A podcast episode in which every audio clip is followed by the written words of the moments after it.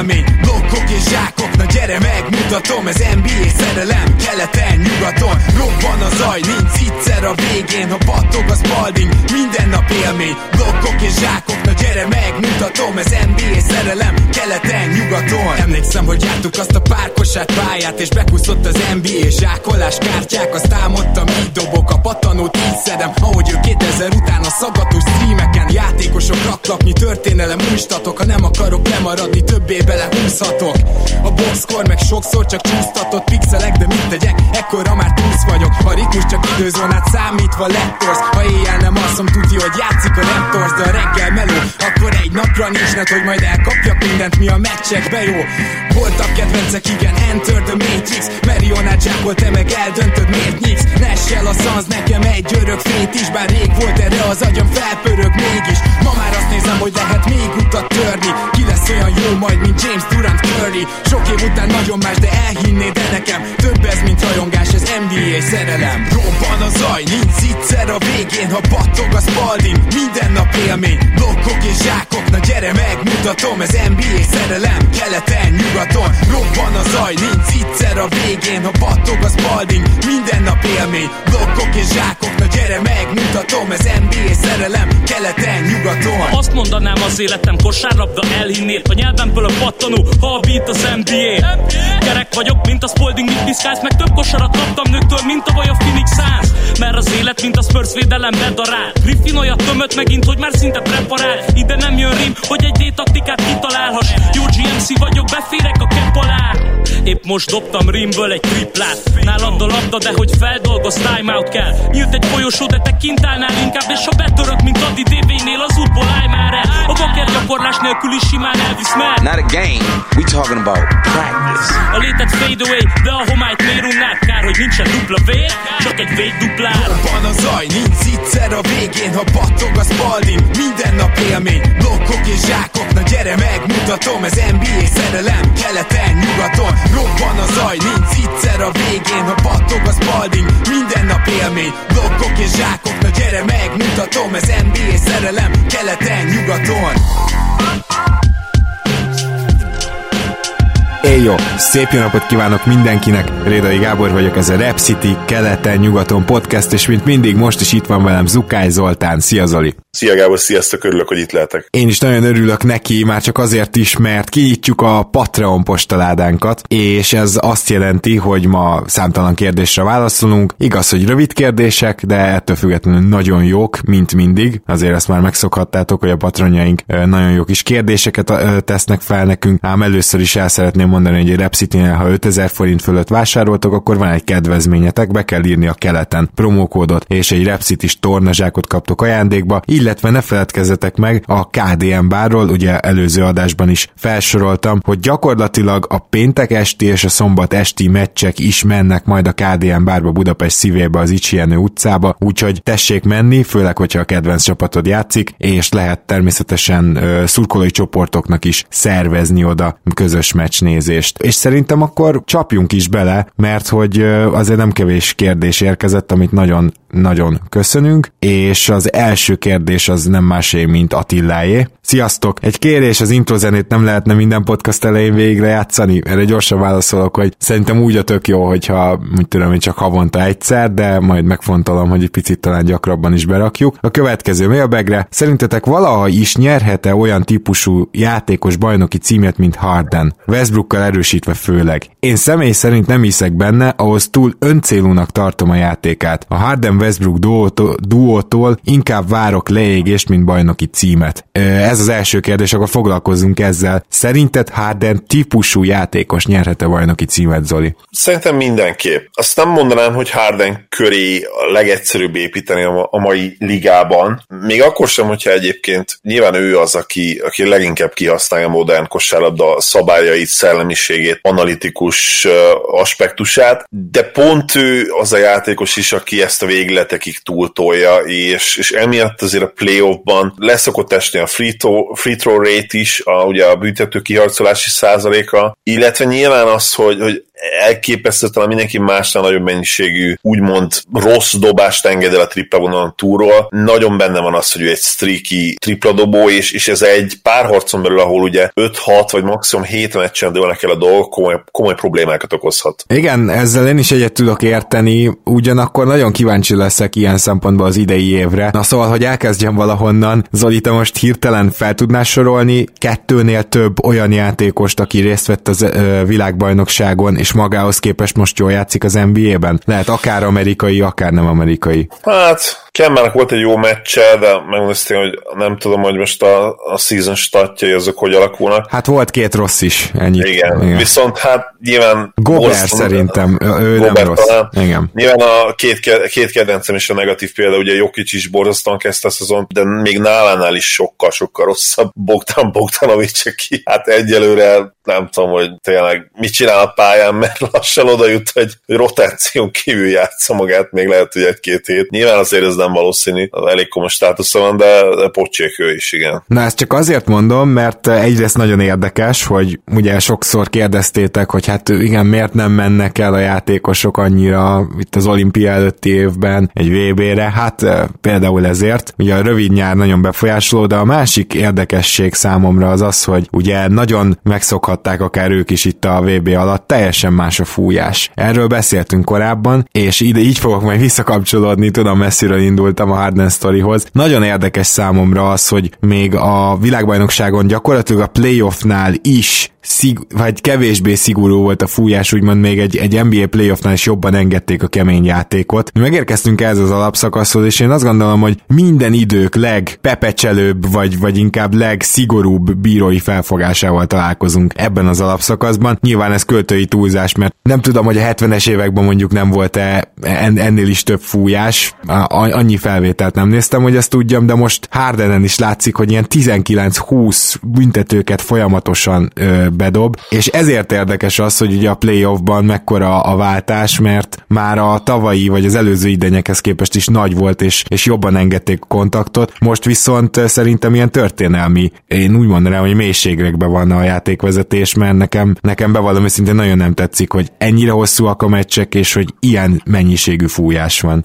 Igen, most ebben nyilván benne van pár olyan kirívó példa, mint a Harden vagy, vagy az Anthony Davis teljesítménymérkőzés, és ezek ugye az elmúlt napokban voltak, az egész nem, szezon kezdett tulajdonképpen az elmúlt napok, arról kell, erre kell beszélni, talán egy hetesen folyik még a bajnokság. Mm, ez be fog állni valamennyire. Ugye megint bejött néhány új szabály, és ezek is azért befolyásolják ezt. A, a bíróknak is szokniuk kell, illetve ne, nekik is bele kell rázódni a szezonban, hogy ott sok játékosnak. Ez be fog állni szerintem egy, egy vállalatú normális szintre, de az biztos, hogy, hogy lesznek még ilyen, ilyen kirívó 20, 20 büntető feletti meccsek, és hát megmondom ezt, hogy az is benne van, hogy, hogy James Harden összehoz egy, egy 30 büntetős meccset. Most már elég közel került hozzá, hogy azt hiszem 27. Hát ilyen na- nagyon durva, de egyébként hozzáteszem, hogy a többi meccsen is azt látom, hogy, hogy sokkal-sokkal jobban fújnak. Például ugye a, támadófaltok nagyon megszaporodtak, ezt nem tudom. Így van, hogy, így van. És ez például az egyik szabályváltozás, hogy még jobban odafigyelnek most már arra majd, hogy ha kiteszed a kezed, illetve Bizony. te, te kezdeményezed, mint támadó a kontaktot. És hát nyilván ez is azért benne van abban a bizonyos bírói felfogásban, amiről beszélünk, vagy ha nem is direkt, de, de indirekt érinti. Várjunk egy pár hetet, én azt mondom, és utána térjünk vissza megint erre, akkor már statisztikákkal is. Most még szerintem nincs értelme nagyon megnézni a, a free throw rate statokat és összehasonlítani a múlta. Az egyik csoporttag az NBA csoportban megtette ezt. Ott azt is meg kell majd nézni, és majd ebben szerintem Pádi Gergő barátunk segítséget is hívjuk, hogy nyilván az sem mindegy, hogy mennyit támadják a gyűrűt most, tehát valószínűleg sokkal többet, mint bármikor, hiszen ugye tudjuk az analitikus kosárda miről szól, a tripláról, illetve arról, hogy, hogy támadjuk a gyűrűt. Logikus lenne az, hogy, hogy több falt van, mint bármikor. Arányaiban is. Igen. És, és hát ne felejtsük el azt se, hogy mivel a, mivel a három pontos ennyire nagyon-nagyon fontos dobás lett, és, és valamit kezdeni kell vele, a csapatok nyilván megpróbálják levédeni, az abban is teljesen biztos vagyok, hogy, hogy ilyen all-time szinten is most van a legmagasabb uh, fall draw, drawing rate, ami a triplákat illeti. Tehát soha sem, semmilyen korszakban nem faltoltak ennyi tripla dobókat, és hát ez nyilván megdobja, hiszen ha, ha egy ilyen falt megtörténik, akkor három dobás következik utána. Abszolút. Na és akkor menjünk is tovább, ha már így jól elkalandoztunk ettől a kérdéstől, de még annyit fűznék hozzá, hogy Westbrookkal együtt, hogy katasztrófa lesz-e. Most még nem tudom megmondani, hogy a playoffba azért mindkét játékost lehet félteni, de egyébként szerintem az alapszakaszban, és ezt már ugye korábban is kifejtettem, nem lesz, nem lesz katasztrófa. Lehetséges a közeljövőben lesz olyan csapat, amelynek a kezdője 205 centi pluszos játékosokból kerül ki, a Fili, ugye gyakorlatilag már ilyen.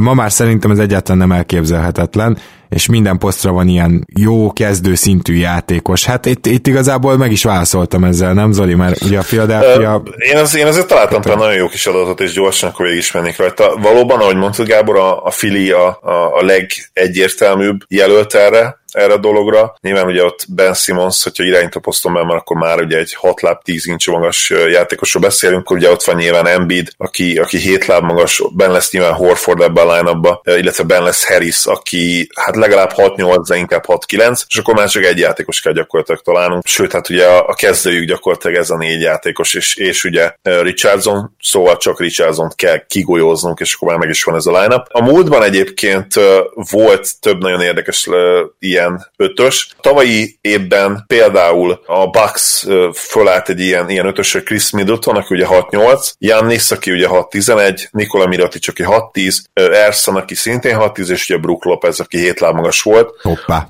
Ők összesen 411 inch magasságot tettek össze, ennél is voltak durábbak, és itt most olyan nálapokat is fogok mondani, ahol valaki 6-8 alatt volt, például a Dallasnak több variációja, például Steve Nash 6-3, Michael Finley 6-7, Dirk Nowitzki 7 láb, és mellette játszott az a Ralph LaFrance, aki ugye 6-11 volt, és az a Sean Bradley, aki 7-6. Tehát ő erősen megdobta ezt az összeget, 411 inch. Haladunk tovább. A 99-es lockoutos szezonból szintén a Mavericks, Hubert Davis 6-5, Michael Finley 6-7, szintén Dirk ugye 7 lábbal, Chris Anstey szintén 7 lábbal, és mellettük volt bent Sean Bradley 7-6, tehát egy olyan line volt, ahol Dirk, egy másik 7 footer, és még Sean Bradley is a maga 7-6-os magasságával ben volt, ez 414 incsre jön ki. Jézus. Uh, és akkor volt egy ilyen, most jönnek az egyetemi csapatok is, UC Irvine, egy D uh, Divízió 3-as Chapman University ellen, Sean Ray 6-8 uh, irányító, Mike Best 6-10, Jonathan Galloway 6-10, uh, Dimakopoulos 7-2, és Mamadou Ndiaye 7-6, ez összesen 420 inch. A következő Eri Bayhawks még az abában, Barry Mitchell 6-8, ő az irányító, Deng Aoi 7 láb, Deng Aoi 7 láb, Ayo Adigan 7 láb 1, George Muresan 7-6, és San Ming Ming volt a center 7-9. Ez összesen 432 vagy 433 inch. Ez volt a, a rekord gyakorlatilag, 433 inch egészen elképzel, elképzelhetetlen, tehát menjünk végig még egyszer. Ez egy olyan line volt, ahol uh, Ayo Adigan a 7 láb egy magasságával a harmadik uh, legalacsonyabb játékos volt, mert mellette volt egy George Muresan 7 6 és George Muresan is túlszárnyalt a Sun Ming Ming a maga 7 9 Ez nyilván már ilyen röhelyes látványosság volt. Igen, elég gyanús. Menjünk tovább, mert hogy Lala is kérdezett tőlünk még korábban is, ez egy régi adósságunk, egyet tőlem, egyet tőled. Tőlem azt kérdezte, hogy ki volt az a közreműködő legnagyobb név, akivel egy színpadon álltam. Gondolom itt nyilván úgy, hogy egy rendezvényen egymás után jöttünk. Talán a nem közölt sávot mondanám, a fiatalabbaknak ez nem sokat fog mondani, de azért a régebbi arcok azok szerintem tudják, hogy mekkora nevek is voltak ők. A másik pedig, hogy ki az, akivel még most is nagyon szívesen csinálnék esetleg közös számot, magyar vagy külföldi. És a külföldiből rengeteg van, tehát ott aztán tényleg megtiszteltetés lenne a kedvenc előadóimnak a, a háromnegyede vagy fele, de aki ilyen, megpróbáltam olyat, ő se reális, de de hát akkor már mondjunk legalább olyat, akire rámernék írni. Mondjuk a Zionai nevű ö, együttessel, ők ugye igazából egy rapper és egy producer, vagy az Atmosphere-rel imádnék egy-egy közös számot. Magyar előadók közül, hogy kivel, például Flettel, P-H-L-A-T, majd csekkoljátok, vele nagyon szívesen készítenék egy közös számot, és ami azt illeti, ez, erről már beszéltünk is vele, úgyhogy le, lehet, hogy ez meg is történik majd. És akkor Zolihoz a kérdés. Másfél éve feltettem egy kérdést, hogy csinálnád-e a Luka plusz szerződés, akkor Harrison Barnes volt, de mindegy, legyen Tim Hardaway Jr. a cap miatt, plusz következő first pick for Kawai cserét. És akkor ugye azonnal rávágtad, hogy persze, hiszen egy all-time top 20-30-as játékos prime éveért simán megcsinálnád, még ma is megcsinálnád-e a cserét? Ma már valószínűleg nem annyira meggyőző volt Luka, illetve annyira optimista vagyok a plafonjával kapcsolatban, hogy, hogy nem csinálnám meg, még akkor is, hogyha idézélbe csak ilyen top 50-es oltám karrier lesz benne. Én azt gondolom, hogy a top 100 oltám az gyakorlatilag garantált, ha nem sérül meg, sőt, én a top 70 is azt mondanám. Onnan kezd kicsit érdekesebb lenne a dolog. Szerintem a top 50 is majd, hogy nem garantált Luka ilyen szintű tehetség, és szerintem ebben semmi hómerség nincsen. És ha már top 50-es szinten van, akkor nyilván bejátszik az is, hogy longevity, és hogy hány évig valószínűleg maradhat a mi játékosunk. 10 plusz évet simán választanál 5-6 vagy 4 vagy akár 3 év helyett, hiszen Kawai most már úgy ír alá szerződéseket, hogy nagyon rövid távra, és semmilyen garancia nincs arra, hogy ő 5-6-7 év múlva is, tehát 32, 33, 34 éves korában is a csapatot tagja lesz, még akkor se, hogyha aláír hozzád most, úgyhogy most már nem, csinál, nem csinálnám a cserét ezen szempontok miatt. Hát egyrészt, bocsánat, hogy így ezt hozzászólok, tőlem neked szólt a kérdés, de másrészt pedig az is ott van, hogy ugye Kawait most már egy ilyen szupermaxal lehetne elvinni, Doncsics még relatíve olcsó hosszú ideig, és jobban lehet így köré csapatot építeni, akármilyen hülyén is hangzik ez. Most nem tudjuk persze, hogy mennyit növekszik a cap, ezt is hozzáteszem, és főleg, hogy, hogy az egész kínai balhé ugye ebbe beleszólt.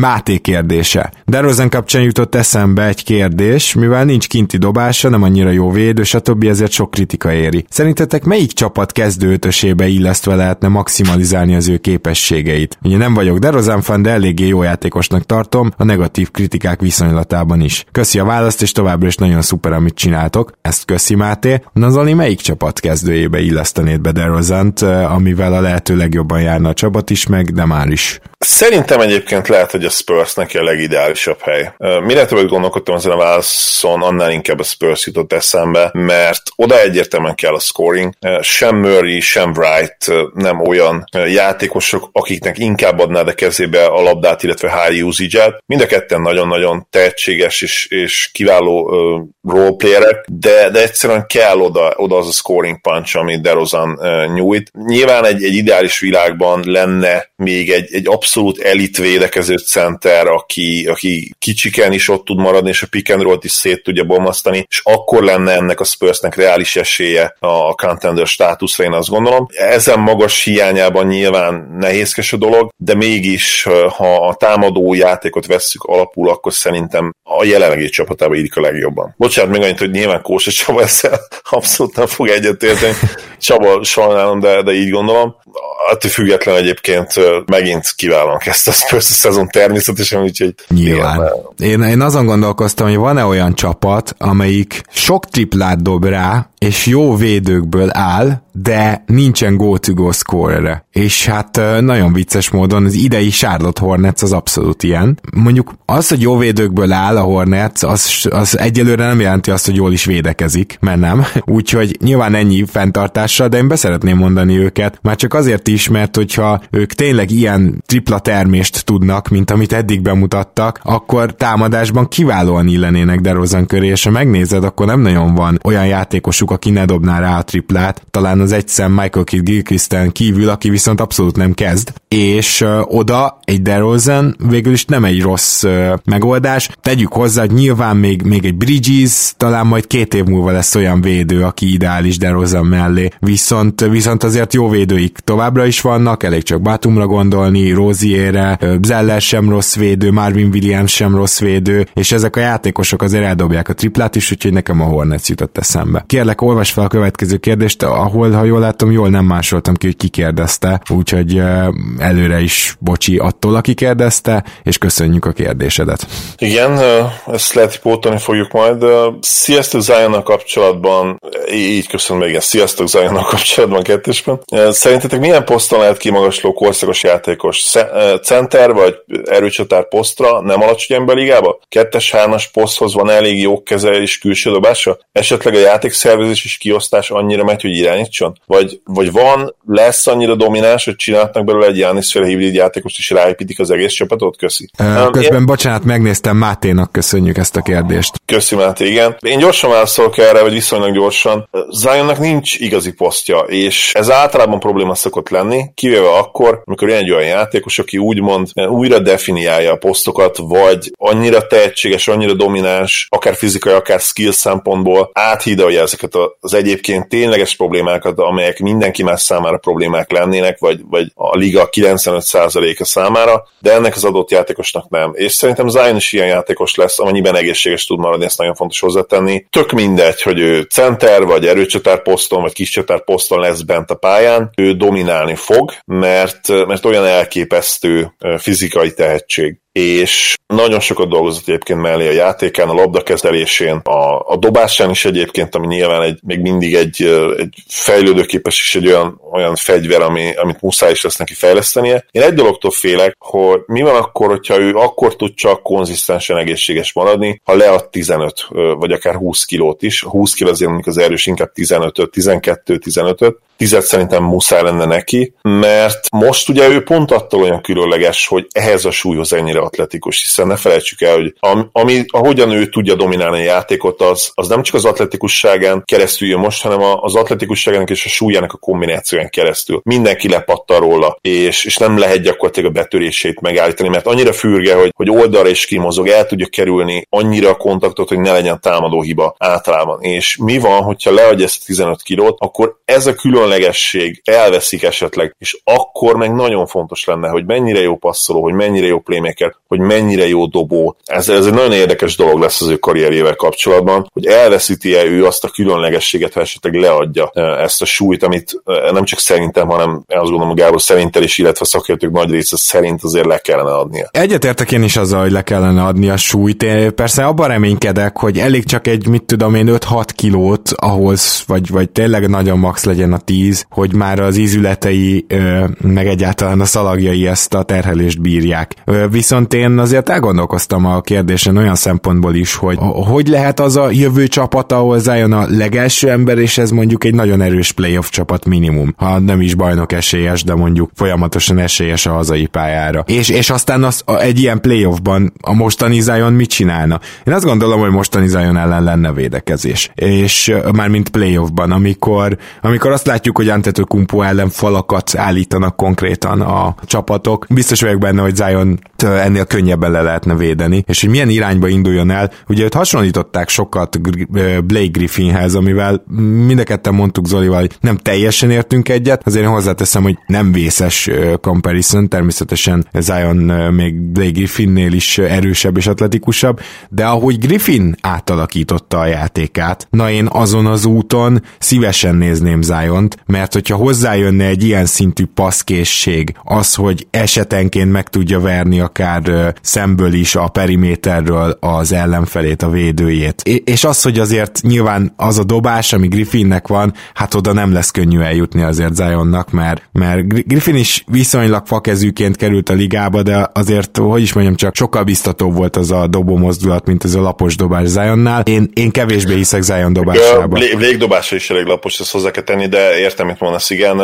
Ő azért valószínűleg jobb shooter volt már annál fiatalon, mint ahová Zion elérhet mondjuk egy két-három év múlva. Meglátjuk, mert azért nyilván Blake sem elit dobó, de, de valóban rengeteget fejlődött, nyilván főleg az utóbbi egy-két évben, ami a tripláját illeti. Igen, és, és talán ezt az utat, hogyha egy ilyen nagy tehetség, mint Zion, aki tehetségesebb talán Griffinnél is, és, és hajlandó eleget dolgozni, ezt az utat egy kicsit felgyorsítjuk, na szerintem ez lehet az irány. Azért nagyon érdekes kísérlet lenne, hogy vajon az Antetokumpo vonalat lehet-e vele tolni, én szerintem még nincs ott a handle és és őszintén szóval a mozgása sem, de, de kíváncsi leszek, hogy ezt meg fogják-e próbálni Gentriek. Dávid, sziasztok! Ki lehet az a csapat, akinél egy sérülés, jelenlegi régebbi miatt alulértékelt játékos régi tündöklése, vagy minimum visszatérése mindent megfordíthat. Arra gondolok, hogy arról Curry sérülése után is sokat kellett várni, mire mindenki állítta, hogy tényleg nem kell félni, és visszatért. Előtte alulértékelték még a csapatot is. Másik ilyen Paul George. Nála sem itték sokáig, hogy végleg maga mögött hagyta a sérülését, és tényleg sikerül segíteni az OKC.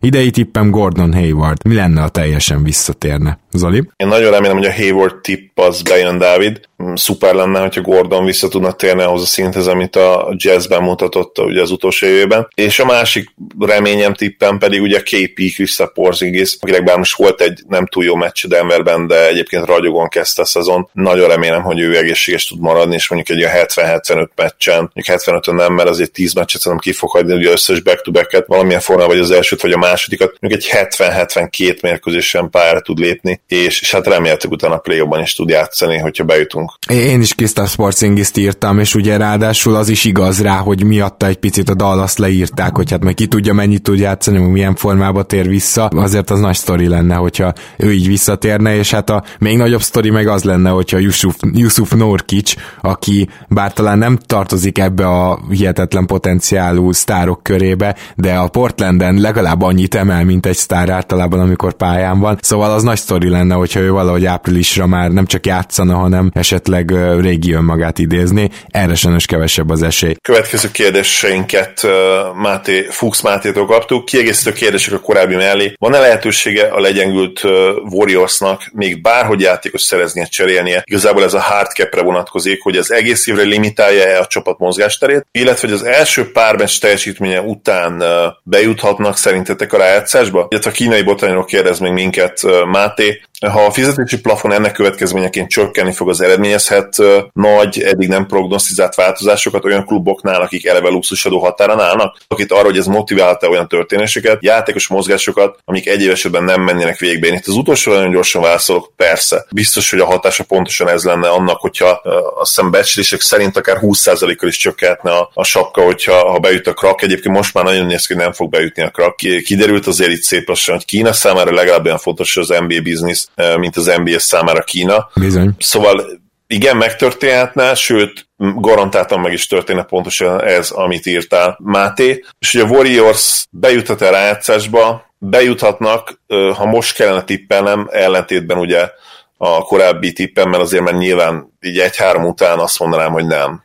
Hm? Én is azt mondanám, hogy inkább nem. Én ne, nem, nem tudom, hogy hogy lehet összerakni ezt a csapatot hátul, erről beszéltünk egy legutóbbi adásban. Zoli Kínára abszolút válaszoltál. Van-e lehetősége a Legyen Good Golden State-nek ebben az évben ö, játékos szerezni, cserélni? A hard cap az ugye azt jelenti, hogy ö, van, vannak ilyen határok. Az egyik a sapka határ, a másik a luxusadó, és a sapka és luxusadó között te, ti olyan dolgokhoz nyúlsz nyáron, ami a sapka és luxusadó közötti tevékenységnek számít, akkor nem lépheted át ezt a bizonyos hardcapet vagy apron ez 5 millióval van körülbelül luxusadó fölött. Tehát nem csinálhatod meg azt, hogy, hogy annyi pluszt beszedsz, hogy még egészen a luxusadót is annyival túlléped. És hát a Warriorsnál egy sign and trade volt az, ami hardcappelte gyakorlatilag a Warriors, ezért egész évben, jövő év július 1 nem léphetik ezt át. De cserélni speciál cserélhetnek, csak kevesebb jöjjön vissza mert annyira pici a mozgásterük, hogy ugye 15. játékos sem bírnak leigazolni. Tehát hogy nagyjából a Warriors mozgástere az nulla erre ez a válasz. És akkor mehetünk a következő kérdéssel.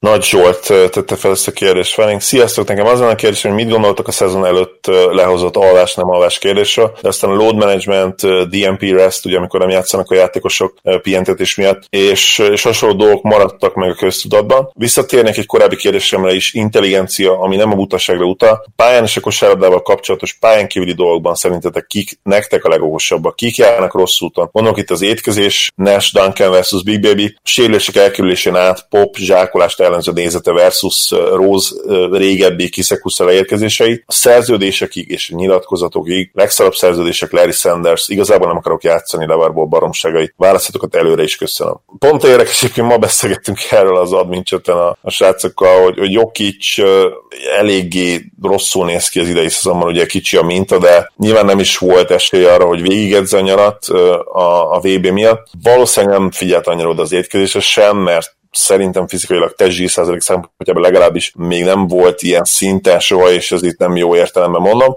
Szóval ő olyan lehet, aki, aki nehezen vetkőzi le ezeket a korábbi rossz szokásokat, ugye saját maga bevallása szerint ő évekig liter számra vedelte a kólát, és hogy kik azok, akik jól csinálják, hát nyilván uh, Steph Curry ma már szenzációsan készül fel, diéta szempontjából is, illetve hogy a, a boka sérülése miatt hihetetlen sokat készül a, a mérkőzések előtt is arra, hogy, hogy a lehető legoptimálisabban működjön a teste. És ha nyilatkozatokról beszélek, hát nyilván Westbrook, aki eszembe jut, hogy ő, ő a saját nimbuszát is sokszor lerombolt egy kicsit, de, de saját maga is lenyilatkozta, hogy túl van most már azon a next question korszakon úgymond, és, és normálisan fog válaszolni az újságírók kérdésére. Ebből a szempontból nem tudom, hogy hogyan teljesít eddig idén, majd meg fogok nézni pár interjút vele, és akkor át is adom neked Gábor a szót. Igen, akkor én válaszolnék az első kérdésre, az alvás kérdésére.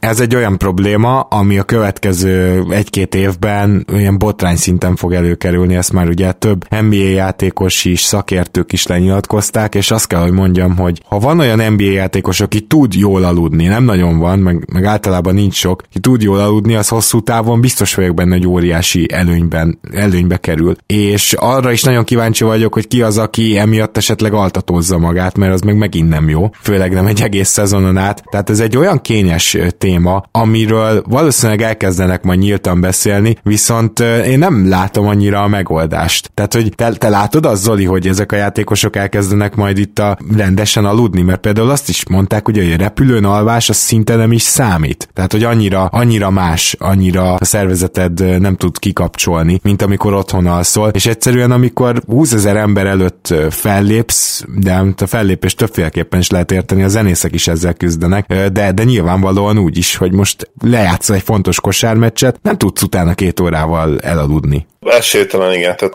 amíg ilyen a schedule és 82 meccs van, addig nem. Ez, ez nem lehet mit kezdeni. Hát eleve sokszor meccs napján, éjszaka, a meccs napja előtti éjjel, ilyen hajnali 3-4 körül érkeznek be a játékosok. Igen. Szóval ezzel, ezzel nem lehet mit kezdeni. És uh, amíg 82 meccs van, és ennyire sűrű a schedule, addig, addig ez egy olyan probléma lesz, ami, ami megmarad. És még akkor is megmarad, ha nem, nem teszel rá egyébként, mint sportoló, mert nyilván sokan rá is tesznek erre, és elmennek bulizni, és elmennek inni, főleg amikor ugye Los Angelesben, Miami-ban vannak, stb. stb. De még azok is, akik egyébként viselkednének, nyilván limitálva vannak, mert az NBA világa egyszerűen nem teszi lehetővé azt, hogy folyamatosan jól aludj. Igen, szóval ez nagyon kemény, és másikra pedig csak annyit szeretnék mondani, hogy ami nagyon érdekes nekem marketing szempontból, azok Durantnak a, a nyilatkozatai, illetve pályán kívüli viselkedése, mert én, én nem utáltam meg Durantet, meg nem lett nagyon unszimpatikus, de rengeteg embernek az lett, és valahol meg is értem. Igazából ő szinte mintha sose tenne úgymond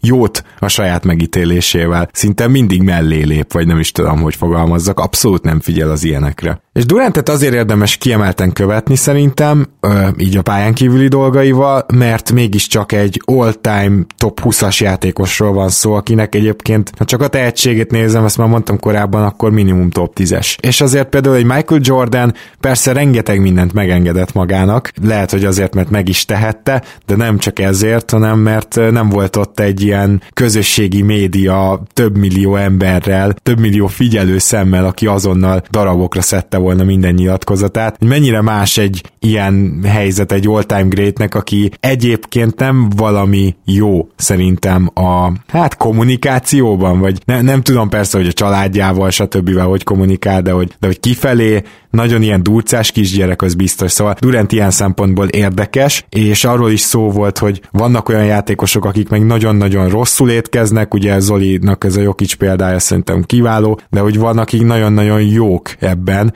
és itt meg szeretném megemlíteni a két uh, ilyen szintén all-time great shooterünket, ugye Korvert és Rediket. Szóval az, ahogy ők támadásban, még a 30-as évek közepén is képesek, vagy Korver esetében képesek voltak 30 plusz percet játszani, és azt, azt támadásba végigfutni, az valami egészen különleges, és biztos vagyok benne, hogy az nem meg is hamburgeren keresztül történik ez a, ez a táplálkozás, minimum ezt gondolom. Uh, illetve egy érdekes sztori van még, Zoli erre kérlek, hogy reagálj is, Harrison Barnes, aki ugye úgy jött az NBA-be, hogy hát ő nem nagyon szereti az alkoholt. Uh, nem tudom, hogy van-e valami update mert azóta már volt ugye Dallasban is, hogy megszerette, minden esetre vannak ilyen játékosok is, akik úgy, úgy nem igazán parti arcok, valószínűleg ritka, de előfordul.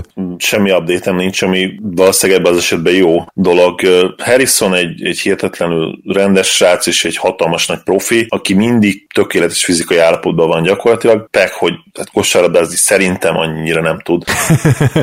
Na igen. Péter Domiter ö, írta nekünk, hogy nagyon király munkát végeztek, a podcast miatt kezdtem el újra NBA-vel foglalkozni, remélem még sokáig tudjátok tovább csinálni ezen a színvonalon, csak így tovább. Mi is reméljük, Peti, és köszönjük szépen ezt az üzenetet is. Igen, nem kérdés volt, de nagyon köszönjük, Péter, hogy, hogy írtál nekünk, megtisztelsz minket, nem csak a figyelmeddel, hanem, hanem azzal is, hogy írtál nekünk Patronon. Abszolút, és akkor jöhet Bölcsök Patrik kérdése, Zoli, kérlek olvast fel. Így van, Patrik. Egyik kedvenc hallgatom, hallgatom, nem csak azért egyébként, mert ezt neki még nem mondtam, nem írtam, nem volt rá lehetőség, de én az ő bátyjával együtt kézilabdáztam, hogyha hallgatja az adást, ez remélem, hogy meglepetés lesz neki is. Nagyon rég nem beszéltem Csabival, de, de együtt kézilabdáztunk még. Ő magasabb szinten játszott, mint én egyébként, de ténylegesen magasabb is.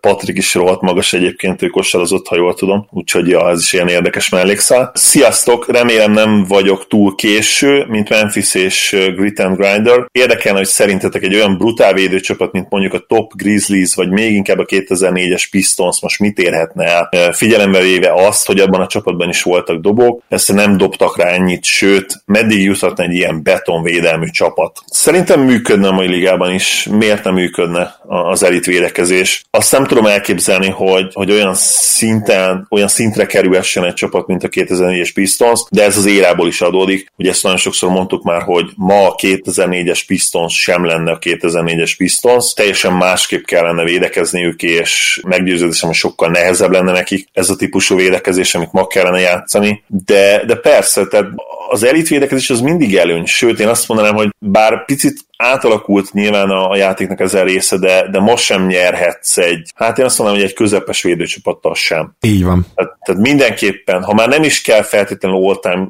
great védekezéssel rendelkezőnek lenni, ezt nagyon szépen fogalmaztam meg, egy, egy csapatnak, és ma már az is meggyőződésem, hogy nincsenek akkora előnyben a tényleg elit legelső vagy második defensív ratinggel rendelkező csapatok a ligában, de még mindig nagyon fontos, és, és azt mondanám, hogy minimum azért egy top, top 8, top 10-esnek kell lenned, és nyilván, hogyha top 10-es vagy úgy, hogy a tizedik helyen vagy, akkor muszáj az, hogy, hogy top 3-ban legyél szerintem támadásban. Egyrészt ezzel teljesen egyetértek, másrészt említsük meg, hogy épp az előző idényben azért volt egy olyan csapat a Raptors, amelyik leginkább az all-time great védekezés miatt nyert. Tehát ezt kellett előhúznia ebben a playoffban, és azért ez szerintem megmutatja azt, hogy önmagában a, a tényleg kiemelkedő védekezés még mindig el tud vége, téged vinni a, akár a csúcsig is. Viszont, hogyha azt a bizonyos Memphis, meg azt a bizonyos Detroitot nézem, akkor azért persze voltak ott is dobók mindkét esetben, de nem, nem voltak elég jók ö, ilyen szempontból. És szerintem ezeket a csapatokat támadásban és védekezésben a tavalyi Utah Jazzhez érdemes hozzámérni, és nagyjából ilyen szereplésre is gondolnék tőlük, mert hogy a tavalyi Jazz az egészen elképesztő elképesztő védőcsapat volt. Lehet az alapszakaszban még ugye a Raptorsnál is simán jobb, aztán a playoffban viszont előjött az, hogy náluk támadásban nagyon nagy deficitek vannak. És ezzel szemben a Raptors úgy tudott egy all-time great védekezést összerakni, hogy támadásban volt egy Kawhi Leonard a nehéz pillanatokra, és egy Nurse által felépített kiváló játék, ami, ami megadta azt az alapot, hogy a Raptors gyakorlatilag egy majdnem top 5-ös támadó csapat is volt, és ha a playoffot nézem, akkor sem csúszhatott nagyon sokat vissza vissza. Úgyhogy, úgyhogy itt én azt gondolom, hogy az ilyen típusú csapatok nem érnének most föl, de ha mellé teszel egy olyan támadást, amit a Raptors mellé tudod tenni, akkor ott az esély. Így van, maximálisan egyetértek. És akkor menjünk is Ákosnak a kérdésére. Sziasztok! Beszélhetnétek a hónap témái között, ha nem baj, akkor most a mailbagbe beszéljük meg, hogy amennyiben a Luka KP duóval a vártnál jobb rajtot vesz a Mavs, és kinéz nekik a playoff, trade deadline környékén, akkor van-e rá esély, hogy valami sztár, vagy legalábbis jó erősítés Dallasba igazoljon? Ha igen, akkor ki lehet az és kiért cserébe, ha nem, akkor miért? És ha jól szerepelnek idén, elérhetik playoffot, esetleg a második kört is. Nyáron ugyanez megtörténhet, hogy igazi bajnok esélyessé lépjen elő a Mavs. Köszi. Hadászok én először mégiscsak az én kedvenc csapatom. Megtörténete, hogy sztárért tudunk cserélni? Nem. Nagyon egyszerű oka van ennek. Két olyan szuper eszetünk van, amelyiket nyilván sztárt meg lehetne szerezni. Luka és Képi, természetesen egyiküket sem akarjuk elcserélni. Ha elcserélnénk őket, akkor meg mi a franc értelme lenne, hogyha utána egy teljes egyemberes csapat lennénk. Úgyhogy a szezon során ez nem. Úgy tudunk erősíteni, hogyha lejár majd ugye Hardaway és Lee szerződése, azért a pénzért hozhatunk majd egy nagyon jó harmadik számú opciót, de hozzáteszem, hogy az sem lesz egy maxos vagy max körüli játékos. Tehát kell találnunk egy, egy, olyan, egy olyan játékost, aki mondjuk ilyen 10x millióból nagyon jó teljesítmény nyújthat, és nem vagyok benne biztos, hogy ilyen létezik a mai NBA-ben. Legalábbis nagyon nehézkes lesz, úgyhogy ez még itt kérdéses, hogy hogyan tudunk erősíteni. A másik kérdéssel kapcsolatban optimistább vagyok, ha jól szerepelnénk idén, elérjük a playoffot, esetleg második kört, nyáron ez megtörténhet Na, ha, ha nagyon jól szerep, szerepelünk, és mondjuk bejutunk a második körbe, és, és teljesen egyértelműen kiderül mindenki számára, hogy Kép és Luka a liga egyik legjobb, hanem a legjobb fiatal dúlja, akkor 2021-ben lehetséges lesz az, hogy megszerezünk egy nagy pízt. 2020-ban nem, mert pocsék lesz az FA piac, nagyon egyszerű az oka ennek, egyetlen komoly játékos sem lesz elérhető. Viszont 2021-re talán lehet capspace is, meg akkor már lehetnek sztárok is elérhetőek majd. Addig, addig semmi esélyünk rá. Hát ugye ami 20-ban is már nyáron esetleg mm, hát valahogy megtörténhet, bár azért itt nem nagyon vagytok versenyképesek, az ugye a Bill csere. De hát itt, itt is az a helyzet, hogy a Dallas már nem kevés draft picket is odaadott, ugye? Igen, igen. Azért, hogy Porzingis itt legyen, és, és ez a probléma, mert igazából mondjuk egy Hardaway és Lee lejárójával azért nagy csomagot lehet összerakni, és hogyha amellé bedobnál, mit tudom én, öt draft picket, ugye abban már cserejogok is lennének, draft swap jogok, akkor persze persze, akkor szerintem most sincs kizárva egy ilyen csere, de Igen, ez, ez nem. Ez ahhoz nem az, az kellene, hogy mint, mint amit a Clippers csinált, amit meg nem hiszem, hogy mit csinálnánk.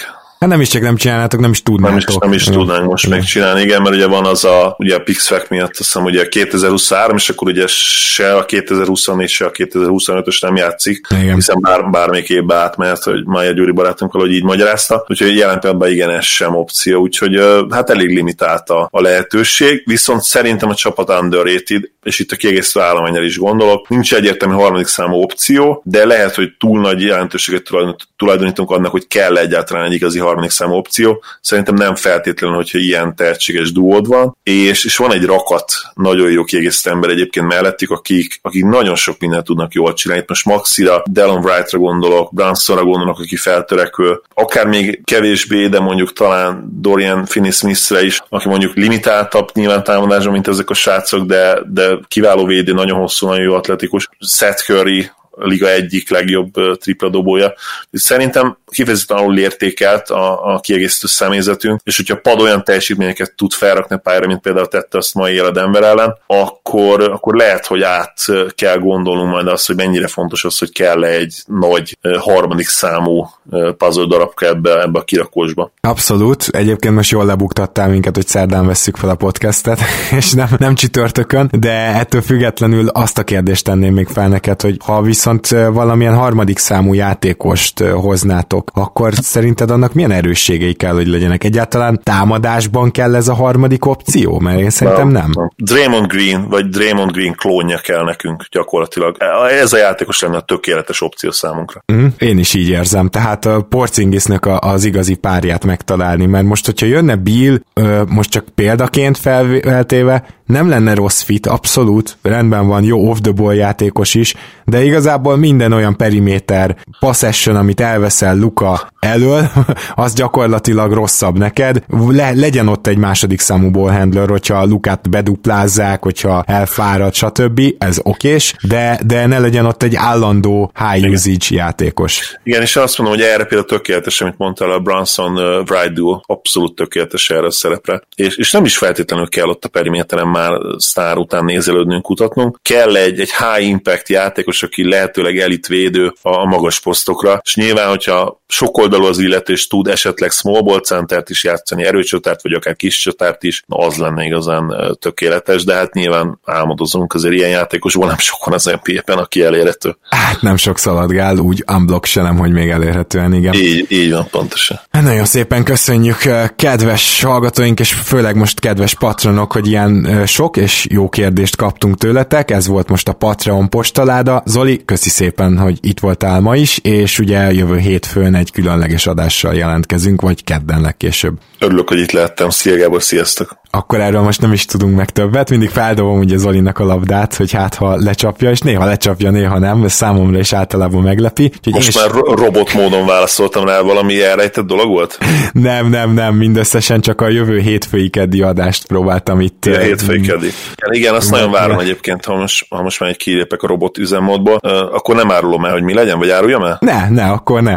ne jó, szuper, akkor hétfőn találkozunk. Viszont annyit elárulhatok, hogy hétfőn vagy ö, csütörtökön, tehát jövő héten biztosan sorsolunk. Tehát a patronok között biztosan sorsolunk, ez, ez mindenki. Ez amúgy nekem meglepetés, mert úgy írtad a múltkor cseten, hogy sorsolni fogunk, és számomra is meglepetés lesz. Hát akkor nagyszerű. Köszi szépen, hogy itt voltál, Zoli. Még egyszer örülök, hogy itt lettem. Szia Gábor, sziasztok!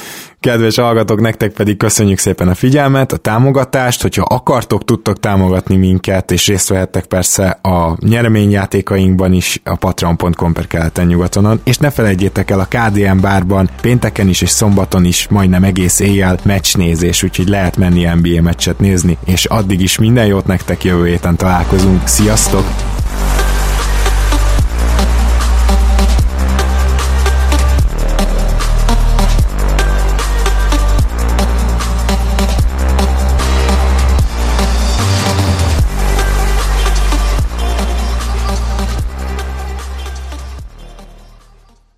Ha más podcastekre is kíváncsi vagy, hallgassd meg a Béton műsor ajánlóját. El tudod képzelni, hogy a podcastet, amit éppen most hallgattál, fél év múlva már a mesterséges intelligencia generálja? Mi sem. De ha érdekel, eljötte már a gépek lázadása. Hallgass bele az Embertelen podcastbe. Orsós Lajos vagyok, a műsor házigazdája. Egyelőre még élőben. Egyelőre. Fedezzük fel együtt, hogyan ismerkedik, randizik, mesél és vitatkozik Betty és Péter, két teljesen mesterséges intelligencia. Lajos, a podcast címét mond még egyszer, Léci. Oké. Okay. Embertelen podcast. Ez a műsor a Béton közösség tagja.